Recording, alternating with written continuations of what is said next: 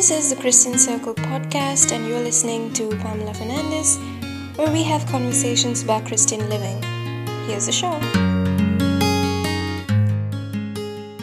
Welcome to a new episode of the Christian Circle podcast, and today we have a new guest.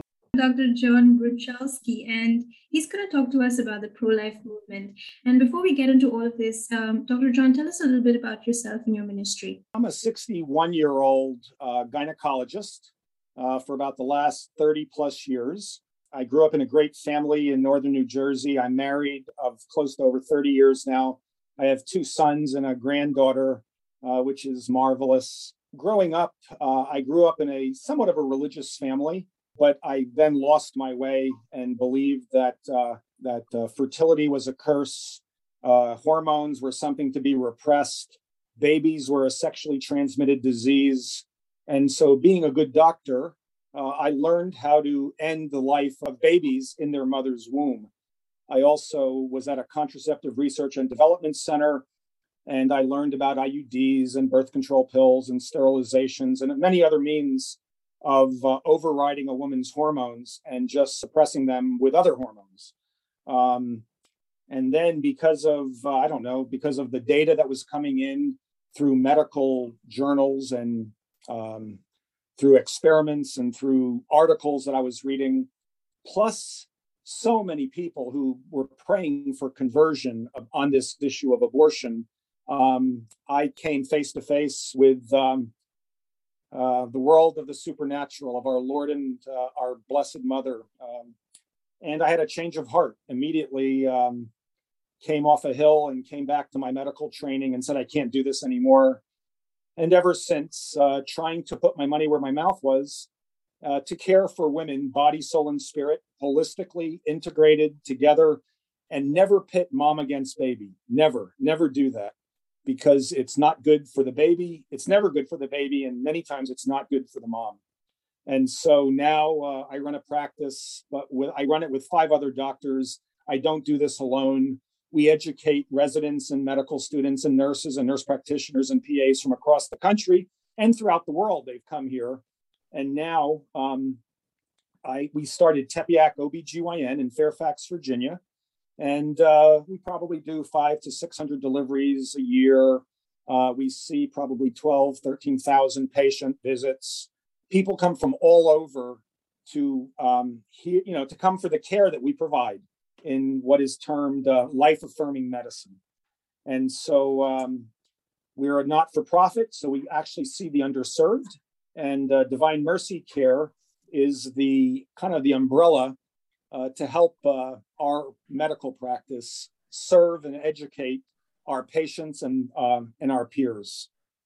So, where exactly was your conversion experience? Uh, I believe you you've been to various places, Guadalupe and all the holy shrines. Yeah, so where was your where was your conversion experience? So I'm sure it began when my mom and dad would take us on trips when we were little. I believe my mom and dad uh, dedicated me to our Lord, the Sacred and Immaculate Heart when I was a baby. But uh, it wasn't until college when I went to Guadalupe that I heard something tangible, very audible, very direct. Why are you hurting me? Mm-hmm. And then a few years later, I was on a hill in Medjugorje, going there against my will, basically, with my mother of all people. um, and uh, my whole world came crashing down. Mm-hmm. Um, I, in fact, uh, it was in the middle of the winter, I think, of 1990. And one of the people that were with me, uh, Pamela, was a young Filipino man from Florida. Mm-hmm. And his simplicity, his humility, his total prayer life truly affected me. And I was uh, in a wonderful evangelical church at the time, but I left that hill in Medjugorje just a totally different human being. And I came home and I told my doctors that I could no longer abort babies and provide these hormones. I really needed to cooperate with a woman's body and really um, talk about getting to the root of disease and getting to the root of problems. And that by doing good science, we can understand our fertility and we can help make abortion unwanted and children welcome. And that was the big deal. Uh, but yeah, that happened in 1990, and we've been working here at Tepeyac since 1994. Your testimony actually um, highlights the role of a mother's intercession in a child's life, right? That uh, through a mother's prayers, through everything that she does, her focus is entirely on her baby, on her, on her kid. Amen. Uh, this whole idea of do whatever he tells you, this idea of um, one of the last lines that Jesus Christ does in scripture in John 19, he gives his mother away to us. He gives his his beloved to his mother because the mother is always some of the most wonderful people were the moms in my practice mm-hmm. who fought for their baby's worth and life even when their baby was sick mm-hmm.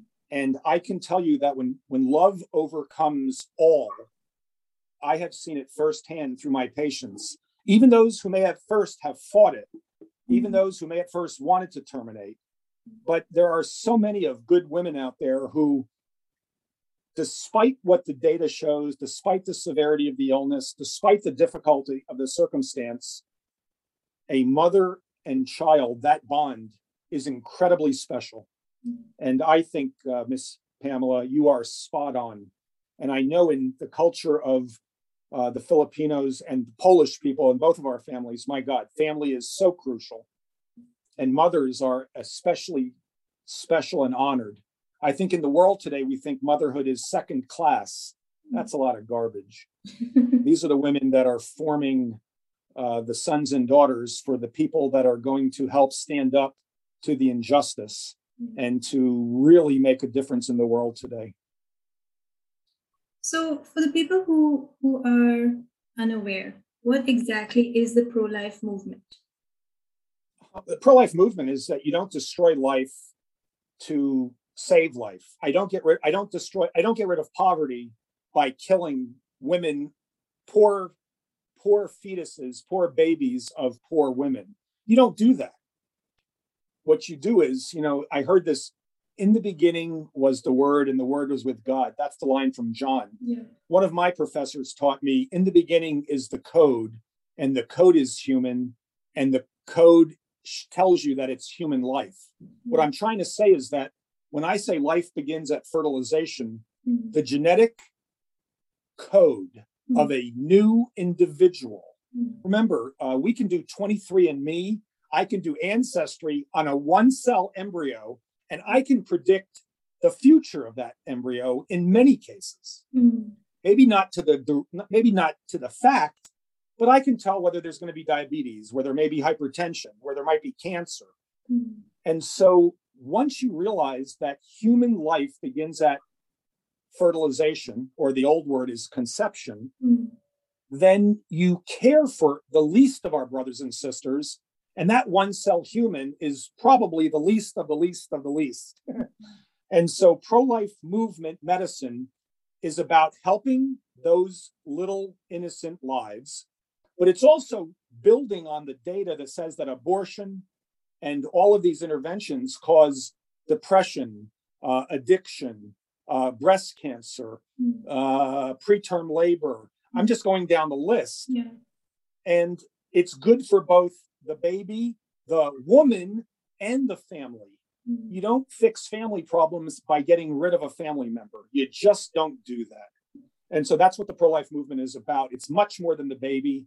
It's not just about empowerment, it's really about sacrifice and what real love is. Mm. So I think it's win, win, win, win, win, win, win everywhere. So, can you explain what really happens in an abortion and what happens in contraception? And how do both these contribute to the death of a human being? So, you know, it, it, that's a loaded question, but with an abortion, you murder a baby at close terms. If you do a surgical abortion, the doctor is only about seven to eight inches away from the death of that child. Mm-hmm. So it's hand to hand combat with a child, a person, a human life that's much smaller and weaker than you. Mm-hmm. When they get bigger, they fight back mm-hmm. and it brutalizes and torments the actual provider of the abortion. That's why there's not more doctors doing them. Mm-hmm. So, in an abortion, it's the ending of a human life. Mm-hmm. We call it the ending of a pregnancy, the mm-hmm. termination. But in reality, it's the taking of a human life, period.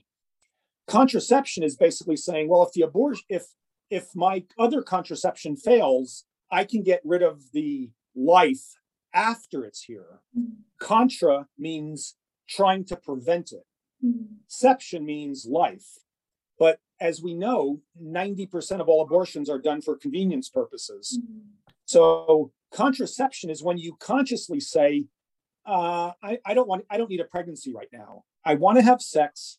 I want to have sex with maybe someone that's not my partner. Maybe that's not even my family member. Maybe that's not my husband or wife. There's no long term commitment. Well, the reality of sex, of intimacy, is both love and life. And that's why contraception really disrupts that. It flips the problem and saying, well, you can have one but without the other. Well, contraception is always about suppressing fertility, destroying tubal, destroying anatomy. And so I know a lot of people that they don't seem to have any negative effects from it. But there are a whole host of women out there who have suffered incredible difficulties. Just think about birth control pills and breast cancer, birth control pills and blood clots. Mm-hmm. That's the one that's been on TV lately. Think about the IUDs that are being pulled off the market. Mm-hmm. Think about the uh, different injections that have been only relegated to giving being given to poor people. Once again, a lot of times they talk about that contraception like a pill or, or an IUD. It prevents implantation of the developing human. A birth control pill tries to prevent ovulation, but because we lower the dose to decrease side effects, we think that there's, you know, there's a, an escape ovulation about 13% of the time. And when that escape ovulation occurs, you may have a fertilization. Mm-hmm. It's the arrogance of saying, well, I don't give a damn. Mm-hmm. It might happen one in 10,000 cases it's not well wait a second hmm. you just we just don't think that way and we encourage others not to think that way also and there's a wonderful book out there called everything below the waist written by a wonderful feminist who actually talks about the incredible audacity of doctors putting women on hormones mm. and wrecking their fertility wrecking their physiology and this is from a feminist who's pro-abortion mm. so I really think it's catching on because it takes about 30, 40, 50 years. And that's what's happening. But thanks for the question. So, what would you say to Christians and Catholics who claim to be a pro choice? Some of them claim that life begins nowhere at fertilization. Some claim that this is a life saving procedure. So, what do you say to these Christians? How do you convince them, or what do you tell them to make them see the light? Which, we, yeah, cannot do, but God can. But what should no, I understand. No, Pamela, you're. This is um, once again. I really love your podcast. I love the way you explore these issues. I'm so grateful to be here today. Um, in Scripture, children are considered gifts from God. Nowhere are they considered um, a burden. And so, therefore, if you're a Christian and you claim to be pro choice and you believe in a woman's right to choose an, a termination, an abortion, where the hell is that in scripture? Mm-hmm. That's the that's the number one issue is children are gifts from God, period. They're not sexually transmitted diseases. They're not a side product of a fling. You can still have great sex. You can still understand your fertility with the natural fertility awareness based methods between a good communication, but that's one thing. The claimants that life begins nowhere at fertilization, with all due respect, biology, embryology, biochemistry all point to fertilization. Mm. Now, it may not look like a human and it may not have co- consciousness, but neither does a lot of people who are human. In fact, we are a member of a family that is genetically united. So when we say the Our Father, we're mm. talking about all of us. Mm. Father, forgive them, for they know not what they do. We just, once again, we can't convert anybody with arguments, man. We mm. have to do it. The Holy Spirit does the hard work. Yeah. What we do is we talk it like this, and then we put our money where our mouth is, and we show them that we will love them and walk with them through wherever they are. I can't tell them to have an abortion. I can't even go and help them have one. But if they do have one, they're welcome back to see us at our practice because we don't judge at all. you love them through it and you show them that there is a deeper resonance of honesty, truth, beauty, justice behind giving your child life. I think trying to pit a mom against its baby is incredibly barbaric. And that's what these do. The contraceptive says, I don't want the child right now, but uh, I guess if I take, I'll take it if it's forced on me. No child wants to hear that. Mm-hmm. Or maybe I should have aborted you. No child likes to hear that. Mm-hmm. And of course, the silence or the joy of eternity um, after the abortion. The child only hears the suction machine or the breaking of the water before it dies. I mean, I it's barbaric, but uh, people that that's where our that's where our world is today. I have a friend who's actually over 70 and she's a breast cancer survivor. And every Saturday morning, she will go to the abortion center and picket outside and talk to the women and talk to the staff and try to convince people. And her thing is that the other side of the story is the staff, you know, the people who contribute to this culture. So, how can doctors actually fight back and, you know, manage these, especially with new laws coming in New York now that are being tabled in government? They're saying meet here, meet there, Catholic doctors are gathering together. But how do you take a stand and say no? How do you fight back this peer pressure that doctors are experiencing? Wow. I tell you, Pamela, you don't, uh, you really go after the heart of the issue. Um, we do it by example. Once again, um, laws are one thing. I think when you realize that there are many people like you out there, or a few people out there like you, I think that you realize that you're not alone. That's the first thing. The second piece is you, whatever you do in life, whether if you're um, if you're a teacher and the topic is brought up, speaking up in a loving, gentle way of pointing out the obvious. You don't try to condemn. You don't try to use trick arguments. You literally pose the question back to them are you really saying that the way to end poverty is to kill babies from poor people? Mm-hmm. Like that's kind of a an empty approach. I mean, that's a failure of total government. That's a failure of total society if you can't figure out a way to help and care and give them the tools they need to get out of poverty. And so as a doctor in OBGYN, I've part, you know, I opened my doors to all the pregnancy centers in the area. We've also opened our doors to all the abortion centers in our in our area. Mm-hmm. If they have a patient who just can't go through with it, send them to us. That's why Divine Mercy Care, our sister mother organization, Tepeyac OBGYN is an OBGYN practice. Five doctors, one midwife. We do OBGYN. We do it cooperatively and collaboratively. We listen to women. We don't just dump hormones into their body for the heck of it. We try to figure out the root causes. When it comes to the underserved, Divine Mercy Care helps us raise money by begging. Begging is becoming. We go out, and for people who want to provide care, we also provide education because we don't want them to keep making the same difficult choices over and over and over again. And so it's a matter of loving people through the difficulties. And we're not going to fix these problems. The poor are going to be with us all the time. But in our little community, Pamela, we serve those who come to us. That's it. And when we go give talks across the country and across the world, we tell them they can do the same thing in their own communities. And you do it one heart at a time. That's when we talk about transforming hearts through healthcare that's what I would say. It's nothing fancy and it's nothing sexy.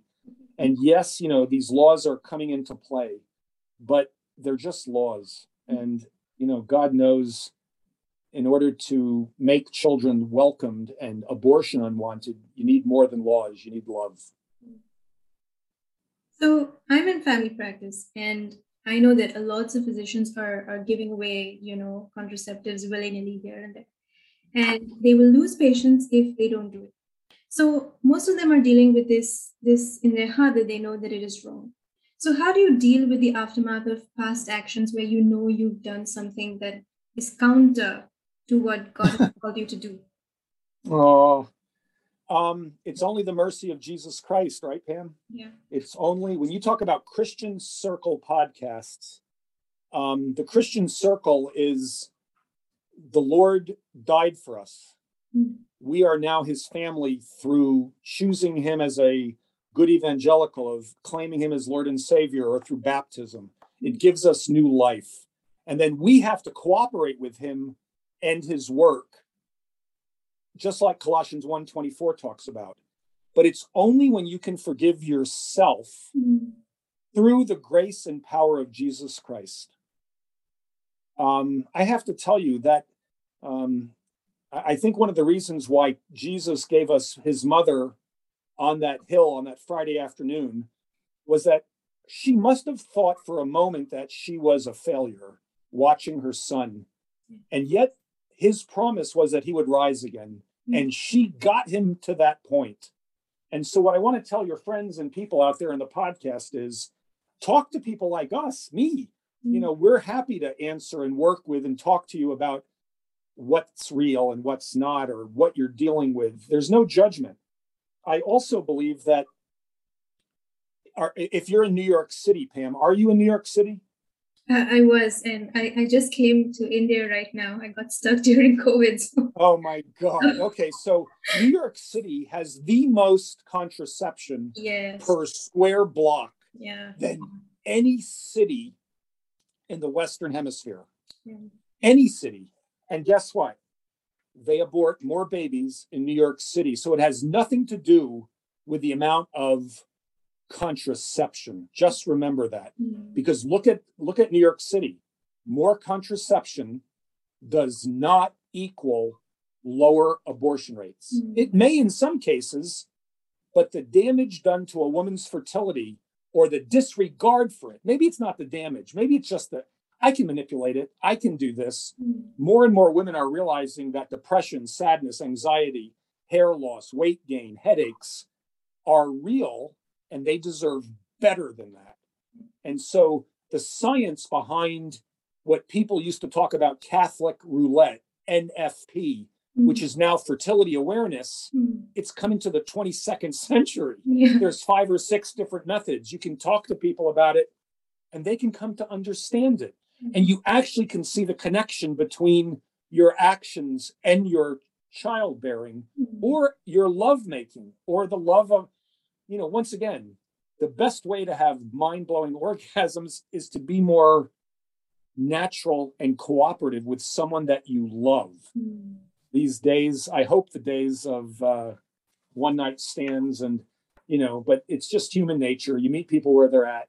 Those who can listen will listen. Those who can't, they won't. But as long as you, you know, love them and, you know, work with them, it is what it is.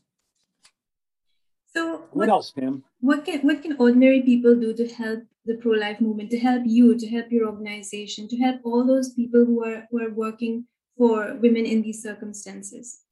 So, as Mark 9 says, some of these things you can only get rid of through prayer and fasting. So, mm-hmm. that's the first thing. Number two is when you find an organization that you really think makes a difference, like Tepeyac OBGYN or mm-hmm. Divine Mercy Care, contribute to them financially. Pray for them directly, Mm. call them up and say, hey, what can we do to help you? Can we bring you here to this area? Mm. That's one way. The other way is go into your own community and give of your time, give of your experience to pregnancy centers, to um, to organizations that try to educate women, uh, whether it's in a church or whether it's in a um, kind of a federal program. Mm. Give of yourself and then be authentic with it. When you look at somebody, look them in the eye and let your eyes do the talking that they're loved, they're welcomed, Mhm. and nothing is off the table. Nothing can push you away from me, and you're worth something. And I really believe um, that's what makes a difference. So, one is prayer and fasting. Two is contribute. If you think Tepeyac OBGYN is something, look us up, tepeyacobgyn.com or divinemercycare.org. Please, please. Or a good group in your own community Mm. and just a little bit, whether it's five cents or five thousand dollars, all of it will be put to good use. And then you volunteer your time and uh, you really uh, will make a difference. So, do you have any last pieces of advice for the women and the men and the staff and everyone who's part of the abortion process, part of the contraception culture, part of the death culture in general? So there's an old line that when mothers aren't happy, the family's not happy. Mm. Women demand better. They demand to be listened to, to be accompanied. They demand to be given real options that build up their body, soul, and spirit. They're not mother making machines. They're not um, high priced call girls who our bodies are being used every week. They're also not meant to just be a corporate lemming on the corporate ladder. I fully believe that women demand and deserve better. When you have a sick child, don't end its life. Spend as much time as you can with it because that baby is going to pass away sooner than you think. Mm-hmm. So a perinatal hospice is a good option. Mm-hmm. If it, some doctor is telling you to put something in your uterus to stop something, wait a second, isn't there a better way to do it than just treating me like a camel and putting something, you know, what they used to put coconuts up the uteruses crossing the Silk Road? Mm-hmm. I mean, I really think that by conversation and empowering women about their own physiology, that feminine genius can come through and um, they can realize that they just deserve and demand better uh, from us, from their partners.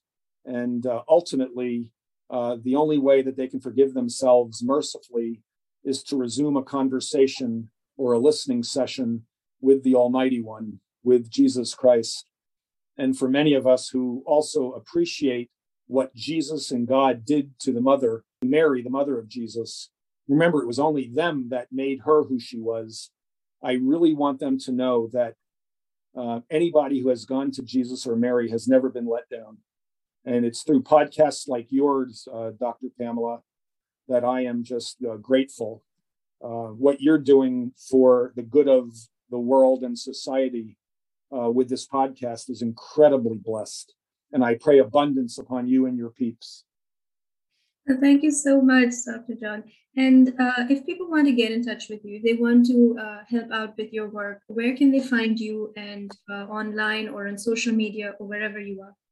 Yeah, so both of the, so it's Tepeyac for the Catholics in the audience, it's the hill in Guadalupe. So it's T E P E Y A C O B G Y N, five letters, dot com. And then the other organization that also shows what we're trying to do and what we have done for the last uh, 20 years plus Divine Mercy Care, D I V I N E M E R C Y C A R E dot org. And, you know, we're more than happy to continue this conversation there uh, because I really think that that's, we just want to share the blessing that we've had so thank you so much for joining us on this podcast and uh, taking the time to tell us all about you know your life, your ministry, and sharing all this information. Because there are a lot of people who are scared to talk about this, uh, you know, on, on this platform. So I'm so so grateful for you and for Kathy and for all your your team for for you know organizing this and and going ahead with this. Thank you so much. Thank you, Pamela. God bless.